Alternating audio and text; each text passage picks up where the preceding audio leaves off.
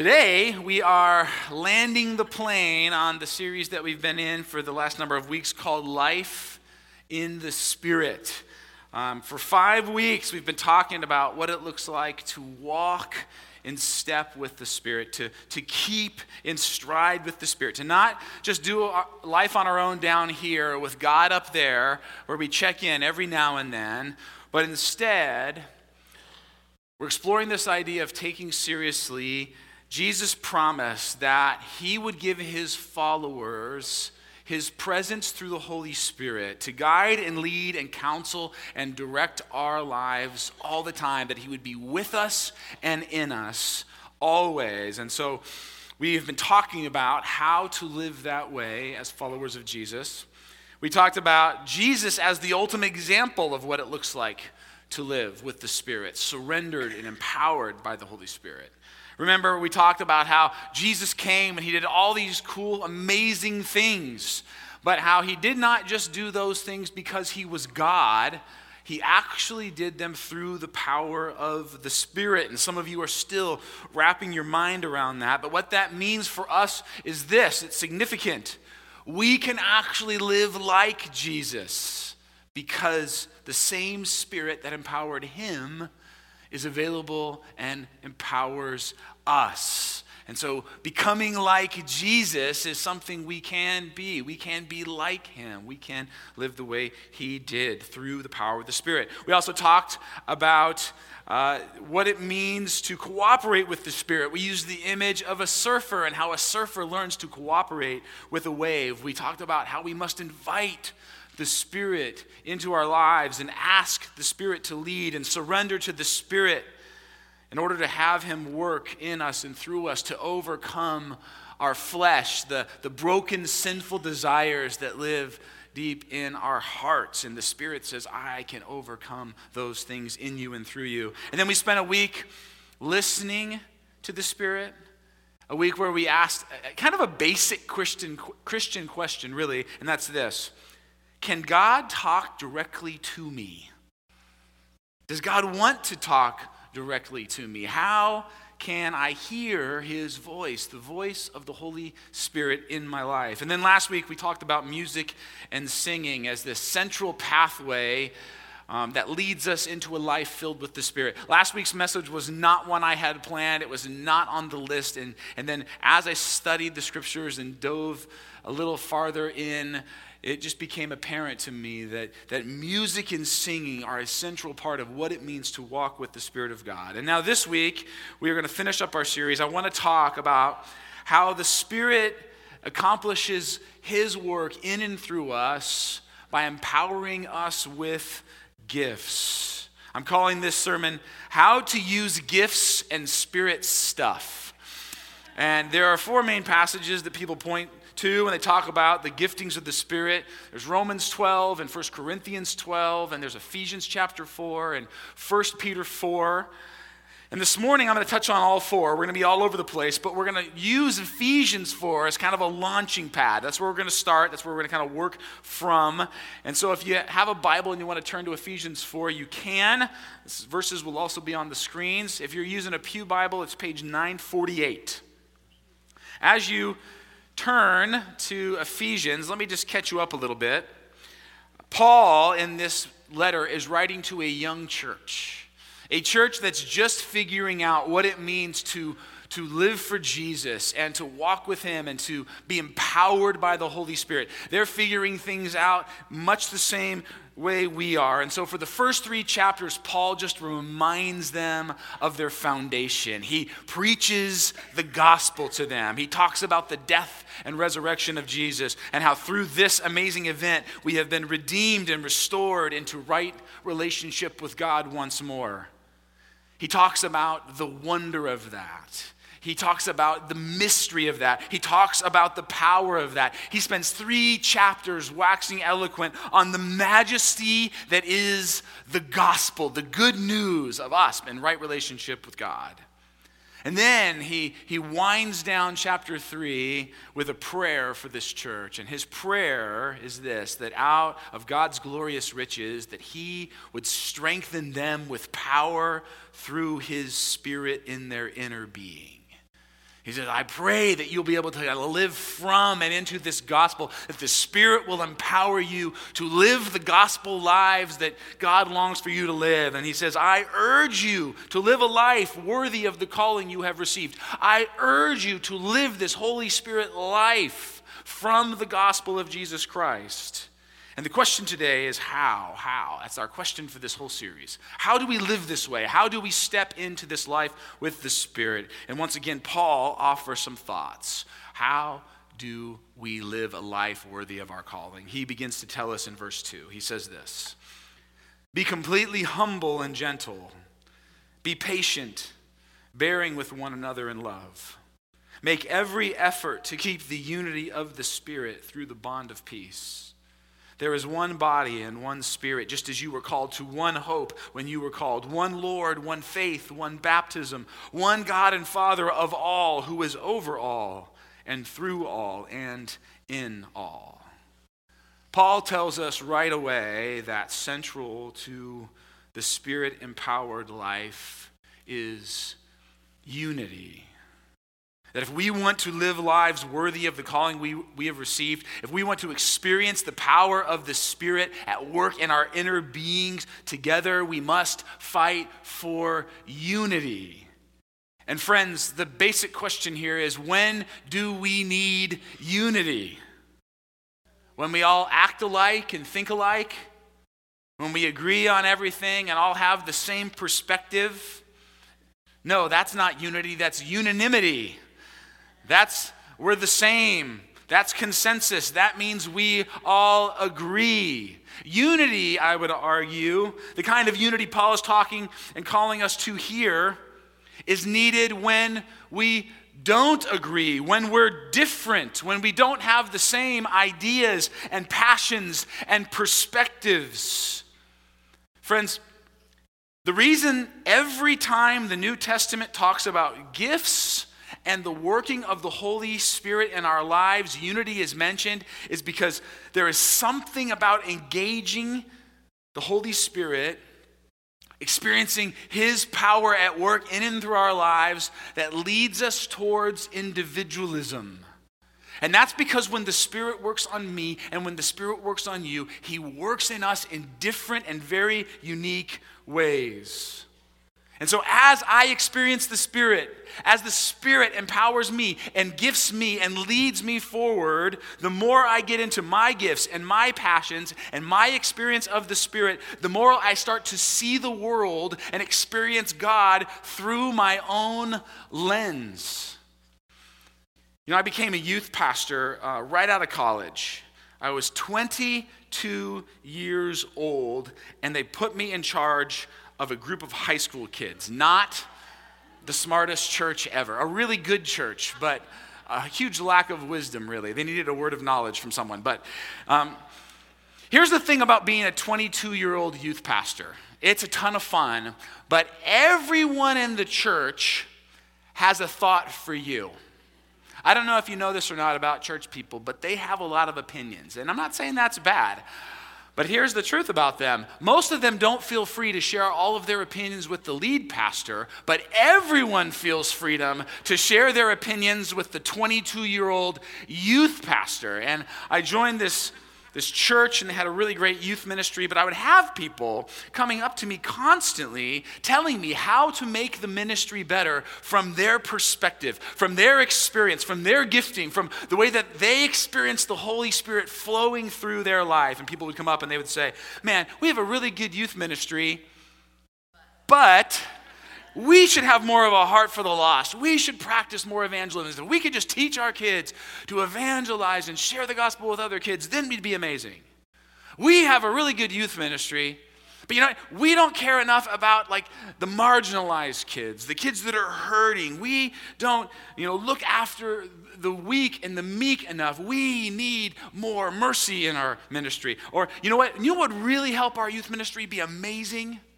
Some organization, some strategic planning, if we just had some administration happening in the midst of that ministry, things could really take off. You see, everyone had a different idea, but they were all sharing from their own perspective.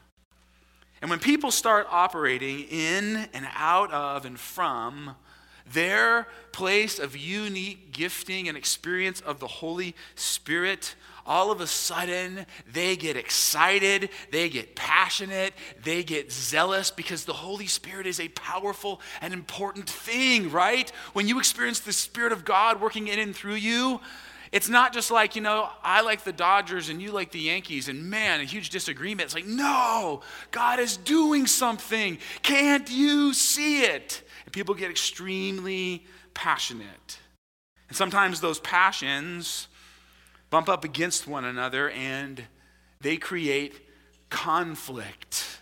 You know why Paul talks about unity in the scriptures every single time he talks about the Spirit? Because sometimes the Spirit creates conflict because people are passionate about their experience of the Spirit. But, friends, here's what I'm here to say I will take that conflict every single day of the week. Because, as Calvin Miller said, Perhaps it's better that the church quarrel over how the Holy Spirit does his work rather than ignore him completely, as did so many churches of the 19th century. See, I'd rather have conflict and discussion, even arguments about the Spirit and how He wants to work in and through us. I'd rather have that conflict than to ignore the work of the Spirit in our midst. You see, the Holy Spirit can be hard, but He is worth it. And unity says we may not be alike on all these things. We may not experience the Spirit in exactly the same ways. We may not have the, the same gifts and strengths, but we unite around bigger things. There are deeper and stronger and more important things that tie us together, and Paul lists a few here. Here's what he says He says, Hold on to unity. Amidst the diversity of experience that you have with the Holy Spirit, remember what unites you. There is one body and one spirit, just as you were called to one hope and one Lord and one faith and one baptism and one God and Father of all, who is over all and through all and in all. Remember what you are united around. Because you are so united in these things, you can have diversity in your experience of the Holy Spirit and remain together as one. So, as the Spirit moves and works and gifts and empowers you in different and unique ways than other people, do not forget the ways that you are alike. Embrace the ways that you are different, but do not forget the ways that you are alike. And Paul says very clearly the key to maintaining unity, by the way, unity such an emphasis in the New Testament. How are we, as followers of Jesus, at unity in the church today? Do we ever get ununited, divided? Do we ever start to quarrel and separate over issues that really, at the end of the day, don't matter in light of what of the things that, that bring us together? Does that ever happen in Christian churches? Do we still need a message of unity in the Christian church today? I think we do. And Paul says the key to being a church filled with unity is humility. Be completely humble, he starts. Here's the key to life in the Spirit together. First and foremost, be completely humble. You want to have unity? Be completely humble. This is Romans chapter 12. This is another place where Paul is talking about gifts, gifts that we have that God wants to use, different and varying gifts in the church. He says this For by the grace given me, I say to every one of you, do not think of yourself more highly than you ought, but rather think of yourself with sober judgment. Now, when we hear this message, do not think of yourself more highly. Sometimes our natural response, our instinct, is that we should think of myself, I should think of myself not more highly, but more lowly. I should think of myself more lowly, but that's not Paul's answer. Paul is not asking us to think of ourselves more lowly. He says, think of yourself with sober judgment. What does that word sober mean? Well, in the Greek, it means exactly what it means in English. Sober here, and the Greek word for it means without impaired thinking. Think about yourself without impaired thinking. Now, we use the word sober in terms of like impaired by drugs or alcohol most often, that drugs or alcohol will impair your thinking. They will, they will shift your thinking. You will not be thinking the right way. Paul is talking less about that. He's thinking more about do not have impaired thinking. Don't be impaired by pride or jealousy or superiority or insecurity. Do not let those things slip in and impair your thinking. Sober thinking, friends, is actually right thinking. It's honest thinking. Paul is saying, don't think of yourself more highly than you ought. Think of yourself just the way you are, the right way. Think of yourself accurately. That's humility. Humility says, This is who I am. Not this is less than who I am. He says, don't, if you're this person, don't pretend like you're a lower person. You know what that is? That's false humility. That's not humility. That's not, that's, that's inaccurate. Paul says, have sober judgment, have humility. Just be honest about who you really are. Humility brings unity. Another thing that shows up over and over again in the New Testament um, when gifts and the work of the Spirit are being talked about is love. You know, 1 Corinthians chapter 12 is one of the like central chapters uh, describing the work of the Spirit, the stuff the Spirit does in and through our lives. And he goes on and on about all the different things the Spirit does, how we're all different, but how we all kind of work together, how there's diversity and unity in the Spirit as the Spirit works and moves through the church and through you and me. And then, right after that entire chapter on the work of the Spirit, Paul follows it up with an entire chapter on 1 Corinthians 13, love. Love, right? That is no accident, friends. He says, Love is patient, love is kind, it does not envy, it does not boast, it's not proud, does not dishonor others, it is not self seeking, it's not easily angered, it keeps no record of wrongs. Love does not delight in evil, but rejoices with the truth. It always protects and trusts and hopes and always perseveres. And we read those words and we think, what a great wedding homily. What great words for marriage. And they are. But they're not written for marriage, they're written for the church experiencing the diversity of the Spirit.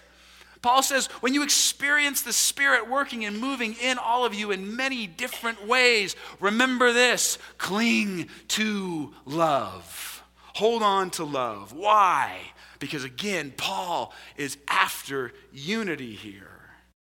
He's saying, don't let your different experiences with the Holy Spirit drive you apart. Do not let it happen, church. It must not happen. 1 Peter chapter 4. Again, another passage where Paul is talking about different gifts. Different people have different gifts and they're using those gifts. And then he says this. He says this in that context. This is probably my favorite verse in all of the Bible. And I, that's a weird thing to say because they're all pretty good. The whole Bible is pretty good verses. And I probably say that about a lot of verses, but this one actually might be. It is written on my floor in my office underneath my carpet. So I stand on this verse literally every day. Above all, love each other deeply because love covers over a multitude of sins.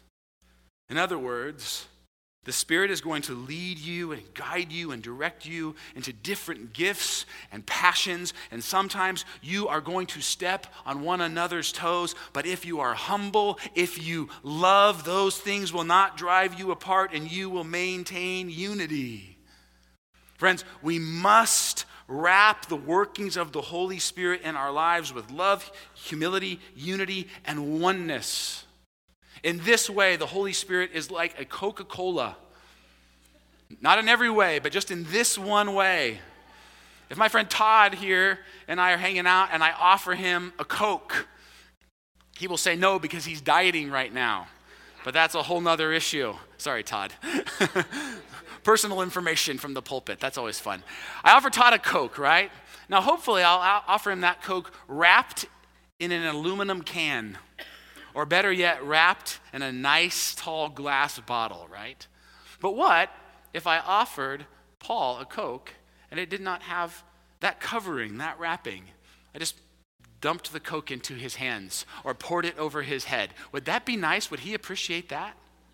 No, he would not. It would just be a wet, sugary, sticky mess. Friends, when the work of the Holy Spirit in our lives is not wrapped in love and humility and unity and oneness, things get sticky and ugly, real fast, and you've seen it happen in churches before. Verse 7, Ephesians 4 7. But to each one of us, grace has been given as Christ apportioned it. See, friends, here is the real reason we should be completely humble when it comes to our gifts and the working of the Spirit in our lives. We don't earn our gifts. Sure, we use them, we steward them, we learn to partner with the Spirit in them, but at the core, of our gifts is this truth they are undeserved and completely free from Jesus. Romans chapter 12, verse 6 says, We have different gifts according to the grace given to each of us.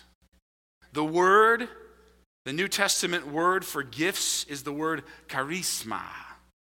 Charisma. And it's a really cool word. The root word of charisma, gifts, is the word charis, which is the New Testament word for grace. Grace. You see, at the very center of your gifts is grace. This is why, friends, when we truly understand spiritual gifts, they will destroy jealousy and pride, and they will create humility. The, the example I came up with was if I was a car person, I'm not really, but if I was and I really loved cars and there's a particular car that I just desired more than any other car a Ferrari.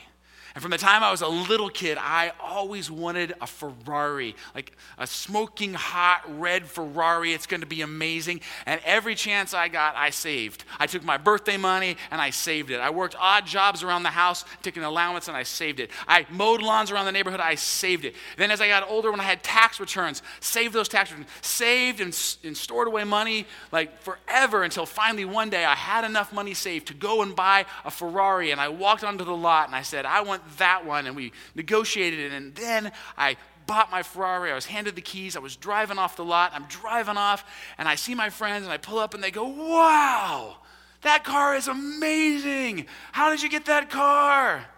How do I feel in that moment? I feel proud. Pretty proud of me, right?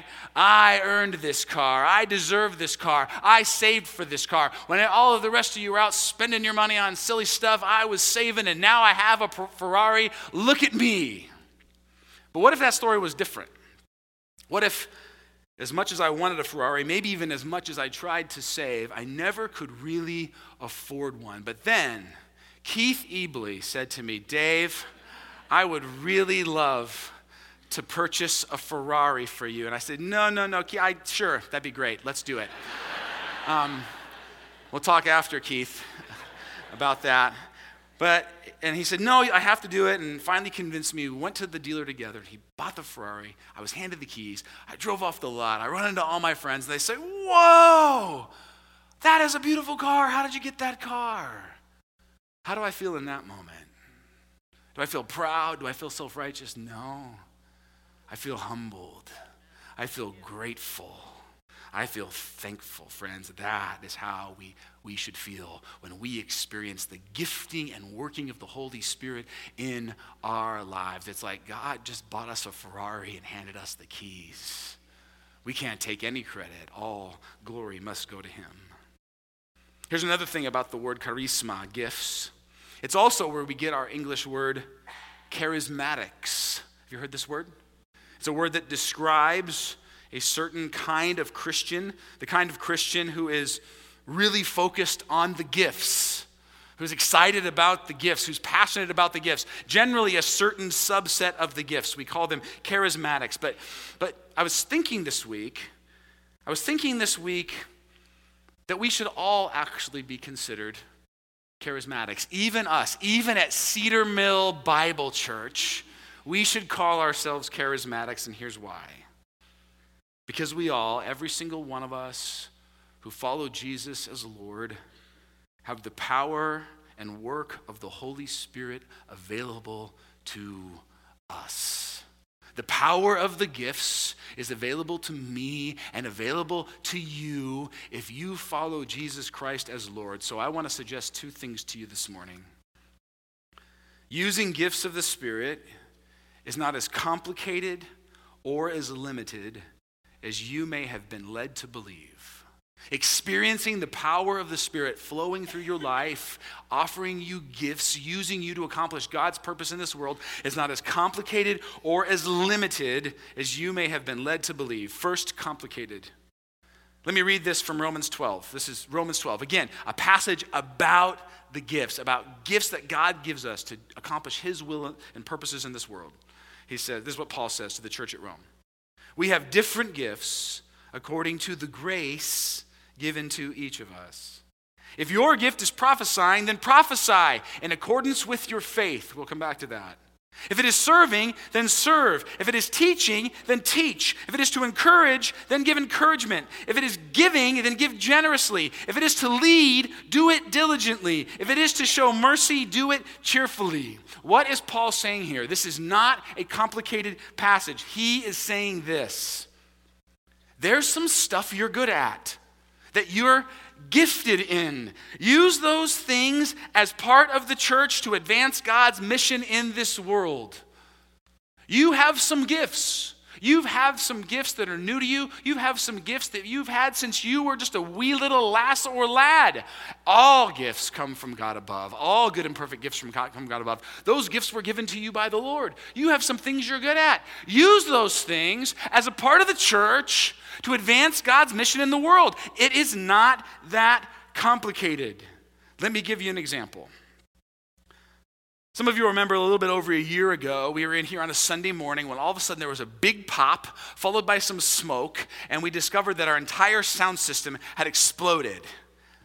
It was a day where uh, Pastor Jerry was leading worship. He didn't have any more sound. You couldn't hear the band at all. And so Jerry came down with his guitar. I think this is the 11 o'clock service. Am I right? Was it? Yep. And he just sat right on the edge of the stage with his guitar, and we just sang. It was like it was a big campfire, right? Without the fire. Well, there was a fire. It was campfire. So we all just sang, right? Acoustic songs with Jerry. It was fun and people engaged and it was really rich and wonderful. And we are all like, that was amazing. But it can't happen every week and we have to fix this sound system. And so as we kind of dove in a little bit, we discovered our sound system was in big trouble. And sitting in the congregation that day and the gathering of the church was a guy named Cal Perkins. Cal has gone to church here for a long time. Some of you know Cal. Um, and he'd kind of flown under the radar. Cal, as we discovered later, was like a, a, really high up sound tech engineer, someone who'd worked in sound for years, someone who had numbers of patents, someone who had designed things. He worked for, for companies like JBL and Fender. We later discovered that Cal's name is etched on our sound mixing board in the back because he had a hand in designing and developing it. This guy is really, really talented.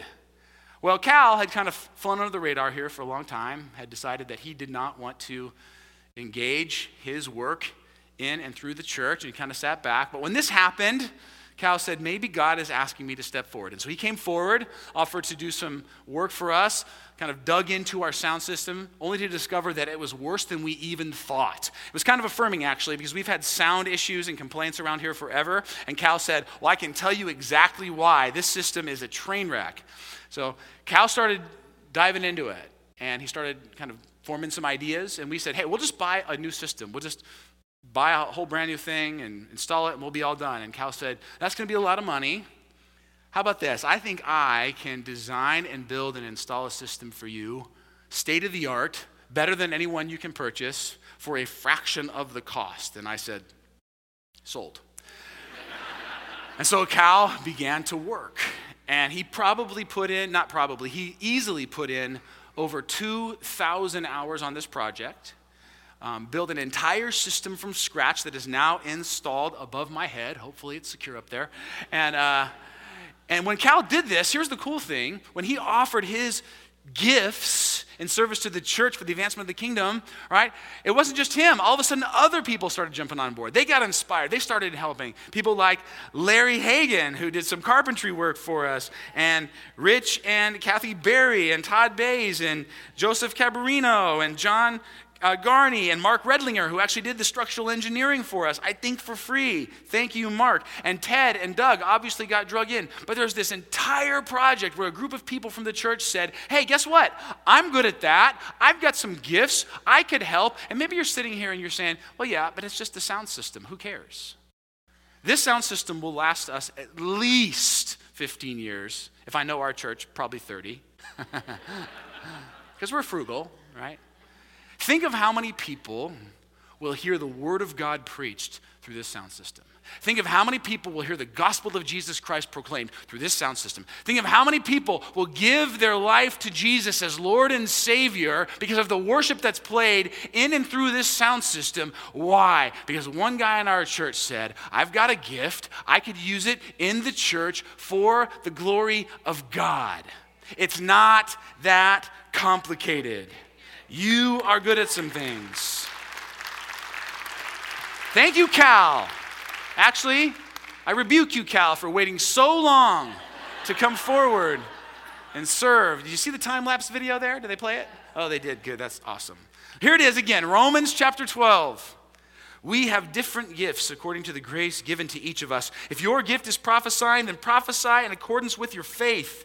If it is serving, then serve. If it is teaching, then teach. If it is to encourage, then give encouragement. If it is sound tech engineering, then sound engineer the snot out of the church's sound machine. See, friends, the point is this you are good at some stuff too. You have some gifts as well by the grace of God. Would you surrender those gifts to the Spirit of God?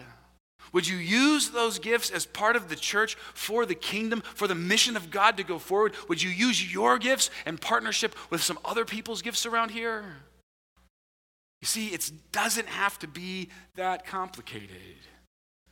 The gifts of the Spirit are also not that limited. Sometimes I think we have this idea that. Uh, that the gifts and the working of the Spirit in our lives is sort of like this, this cosmic vending machine line that sometime before you know, you were born, you were standing in line up in heaven, or maybe your like your name was on a form up there, and it was your turn. Like you stepped forward and you were kind of waiting, and they said, Dave Teixeira, three gifts, you know, leadership, teaching, and evangelism. Like, here you go. Yes, I always wanted to be a teacher. Yeah, I got it. Here's my three, right? Next person's up. It's like, Bill Smith. Serving and giving. Ah, bummer, right? Like, like for somehow, like you have these gifts. God's given you these gifts. They are set in stone, right? You are who you are, and the gifts that you really want, the experiences that you truly want to have, you can't have because you're just this person. And friends, I think this is a, a wrong way to think about the gifting of the Spirit. I do not think it's what the Bible teaches about how the Spirit works and moves in our lives. Sure, there's some tangibility, there's some predictability to the gifts, right? I can, you can count on the fact that you've been gifted in some ways and you can hold on to those gifts. They're not going to just be gone one day. I'm not going to stand up on a Sunday morning and all of a sudden my teaching gift is just left. You might think it has on a certain Sunday. Maybe today's the day, but it's not how God works. But there's also so there's some predictability to our gifts, but there's also a lot of fluidity to them. The scriptures tell us to desire different spiritual gifts, to seek after them and want more of the gifts of the Spirit. And it sort of implies that God's heart wants to offer you more of the gifts. There's a line I read from earlier in Romans 12. If your gift is prophesying, then prophesy, it says, in accordance with your faith in, in, alignment with your trust in God. Faith is just really a fancy word for, for putting your trust in, right? In alignment with your faith, with your trust in God. And here's what I think Paul is saying. He's saying this when it comes to experiencing the Spirit in your life, when it comes to experiencing the gifts at work in and through you, how much do you want to trust God for? How much are you willing to risk to experience more of the Spirit? Are you willing to walk out on a limb? Are you willing to go beyond comfortable? You see, sometimes in the church, the message that gets preached, it's an underlying message, but it comes through loud and clear is this be real careful and play it safe, especially when it comes to the Holy Spirit. Be real careful and play it safe. Only do, only explore what feels very comfortable to you. And friends, that is, I have to say, the opposite message of the New, uh, of the New Testament church. The scriptures do not say that in any way. In fact, they say exactly the opposite. God wants you to trust Him for more, more experiences of Him. God wants you to know that He could use you, even measly little old you, to do amazing things if only you would put yourself out there, if only you would take a chance and risk. I will never forget the day. It was a Thursday afternoon. I had been pastoring, I was the head pastor for about two years, really young. Um, and at Thursday afternoon, an older woman from our church came into the office. She made an appointment to come in and see me. She came in, she was very timid, she was very shy. I knew this woman. She was not outspoken, she was not bold, she was not brash. In fact, I'd probably only spoken four or five words to her up until this point. She came into my office, she sat down, we small talked for a little bit. I could tell she was very nervous, but that she had something to say. And so finally I said, Diane, why are you here? And she said, Well, Pastor Dave, I don't normally do this. In fact, I've never done this before. I'm not even sure I want to do this, but God told me, I've been praying for you and I've been praying for the church, and God told me to come in and tell you that this Sunday you're supposed to give an invitation for people to receive Jesus.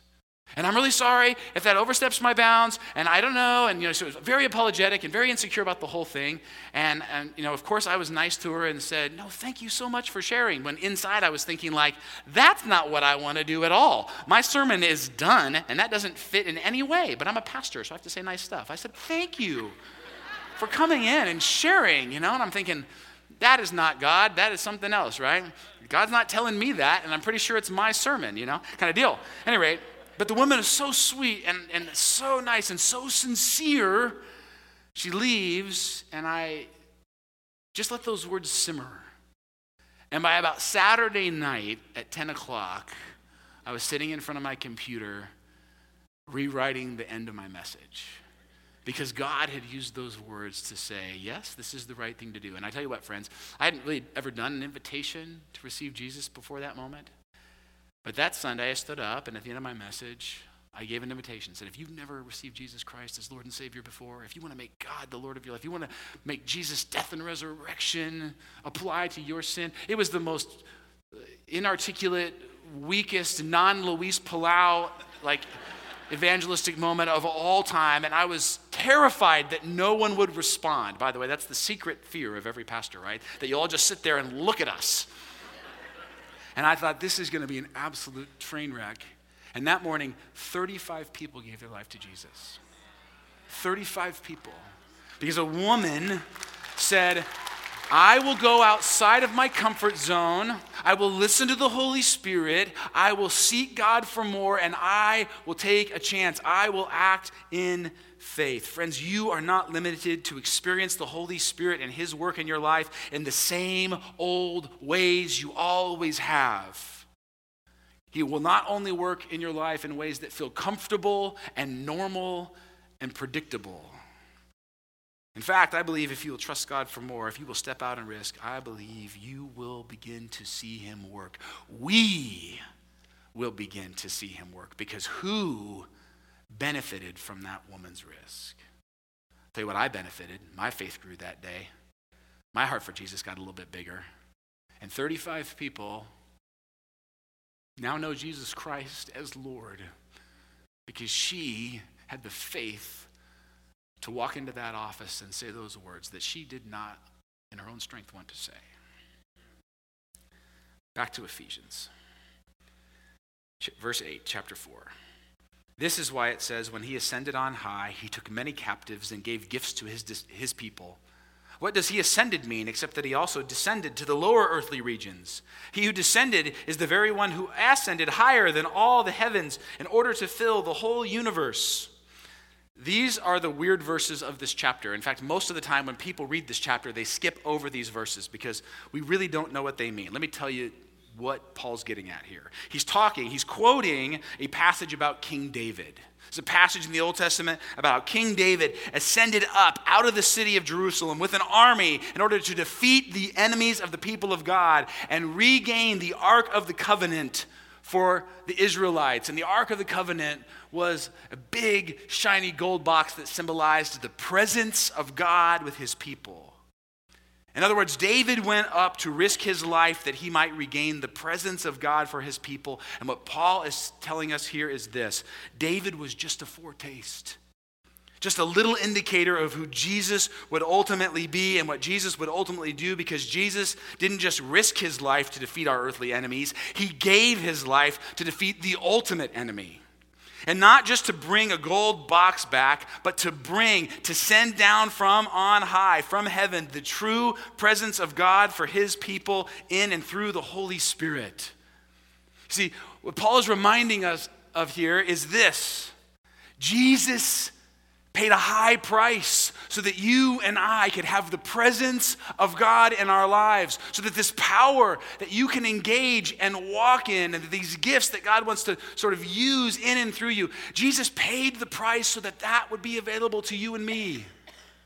It was not a free gift, it was a gift that came at a price. And in just a moment, friends, we're going to go to these tables and we're going to share together in unity a meal that reminds us of this very fact that Jesus' body was broken and that his blood was shed so that he could send the Holy Spirit and the power of God's personal presence down to us so that we could be empowered to be the people that God longs for us to be in this world, so that we could be empowered to advance His kingdom in this world. That's what those verses are about. But before we come to the table, before we gather to remind our minds and hearts of what Jesus did so that we could have the Holy Spirit at work in and through us, I want to close our series with a story came across this story this week, and when I read it, I thought, this is the heart of our series. This is what our series is about. We are, I think we are a church who longs to be these kinds of people, this kind of a person, who longs to be people who experience God in more and greater and, and more deeply significant ways. And so I just thought this has got to be the closing story of our series. And so I'm going to read this, this story. I hope it'll inspire you and touch you. And I think you will enjoy it. And then we're going to gather together at the tables and we're going to remember the death and resurrection of Jesus and that the Holy Spirit is offered to you and me through what Jesus did on the cross. This is a story by a guy who I happen to like named Tony Campolo. That's what he says. There's a Pentecostal college near Eastern College where I teach. I'm not Pentecostal, but I talk so fast that they think I'm speaking in tongues, so it works out okay. One day they invited me to speak at a chapel service. I like speaking there because they're a dynamic, happy people, and I enjoy being with them. Just before I spoke, eight guys took me into a back room of the chapel and got me down on my knees. Then they laid their hands on my head and prayed for me. That's good. I need all the prayer I can get. There was only one problem. These guys prayed a long time. And that's usually okay too. But the longer they prayed, the more tired they got. And the more tired they got, the more they leaned on my head. And I want to tell you, when eight guys are leaning on your head, it does not feel so good. One guy wasn't even praying for me. Instead, he went on and on praying for, for Charlie Stoltzfus. Dear Lord, he shouted, you know Charlie Stoltzfus. He lives in that silver trailer down the road about a mile. You know the trailer, Lord, just down the road on the right hand side. I felt like saying, dude, knock it off. Do you think God doesn't know the address and he needs you to remind him? Anyway, he went on and on and on. Lord, Charlie told me this morning he has decided to leave his wife and three kids. He's told me he's walking out on his family. Lord, step in, do something. Bring the people in that family together again, Lord. All this time, I'm kneeling there with eight guys leaning on my head, asking myself, when is this guy going to knock it off so I can get these Pentecostal preachers off my head? But he went on and on about Charlie Stoltzfus leaving his wife and kids, giving God constant reminders that they lived in a silver trailer about a mile down the road on the right hand side. Finally, the prayers were over. I went into the pulpit and preached. After I finished, I greeted the people got into my car, drove down the Pennsylvania Turnpike, and headed for home. Now, as I drove onto the turnpike, I noticed a hitchhiker. I know you're not supposed to pick them up, but I'm a preacher, and whenever I can get anybody locked in as a captive audience, I do it. So I stopped and picked him up. We drove a few minutes, and I said, Hi, my name's Tony Campolo. What's yours? He said, My name's Charlie Stoltzfus. I couldn't believe it. I got off the turnpike at the next exit and headed back. He got a bit uneasy with that, and after a few minutes, he said, Hey, mister, where are you taking me? I said, I'm taking you home. He narrowed his eyes and asked, Why? I said, Because you just left your wife and three kids, right? That blew him away. yeah, yeah, that's right, he said. With shock, shock written all over his face, he plastered himself against my car door and never took his eyes off me. I drove off the turnpike at the next exit. Then I really did him in as I drove right to his silver trailer. when I pulled up, his eyes seemed to bulge as he asked, How did you know I live here? I said, God told me. I believe God did tell me. We got out of the car and I ordered him to get in that trailer. Half shaking, he answered, Right, right, Mr. Sure Thing, I'm going. When he opened the trailer door, his wife exclaimed, Charlie, you're back. He whispered in her ear, and the more he talked, the bigger her eyes got. Then I said with real authority, You two, sit down. I'm going to talk to the two of you, and you're going to listen. Man, did they listen. I mean, I was like E.F. Hutton. That afternoon, I led those two young people to Jesus Christ. And to this day, that guy is still a preacher of the gospel of Jesus Christ out in California. See, friends, when we embrace a life lived by the Spirit of God, He can do more in us and through us than we can ever imagine. That is why we've preached this series. That is why we will continue to talk about the Holy Spirit and His work in our lives in this place, because I believe God's not done with Cedar Mill yet. Amen? Let's pray. Father, as we prepare to, to go to the table and remember and declare your Son, his death, his resurrection, the life we have in him, the Spirit that you offer us, Lord. We ask, God, that you would continue to show us and lead us and give us courage and boldness and faith to step in and embrace more of who you are more of how you want to work in us. God, give us, give us courage, give us faith, give us the ability to push past the norms of church life, the comfort of religious routine. God, we don't want that. We reject that. We repent from that and we turn back to you. We turn to the Holy Spirit, life with you that you long to give us. And so this morning, God, we give all the glory to Jesus. We thank you for this series. We thank you for the gift of your Spirit and how you are going to work in and amongst us and use us. We long to be used. We thank you for how you're going to use us, Cedar Mill Bible Church, to change the course of history, to change lives for the gospel in this world. We long for that. We want that, Lord. And we will give you all the praise and glory. We pray it all in the precious and wonderful name of our Savior, the Lord Jesus Christ.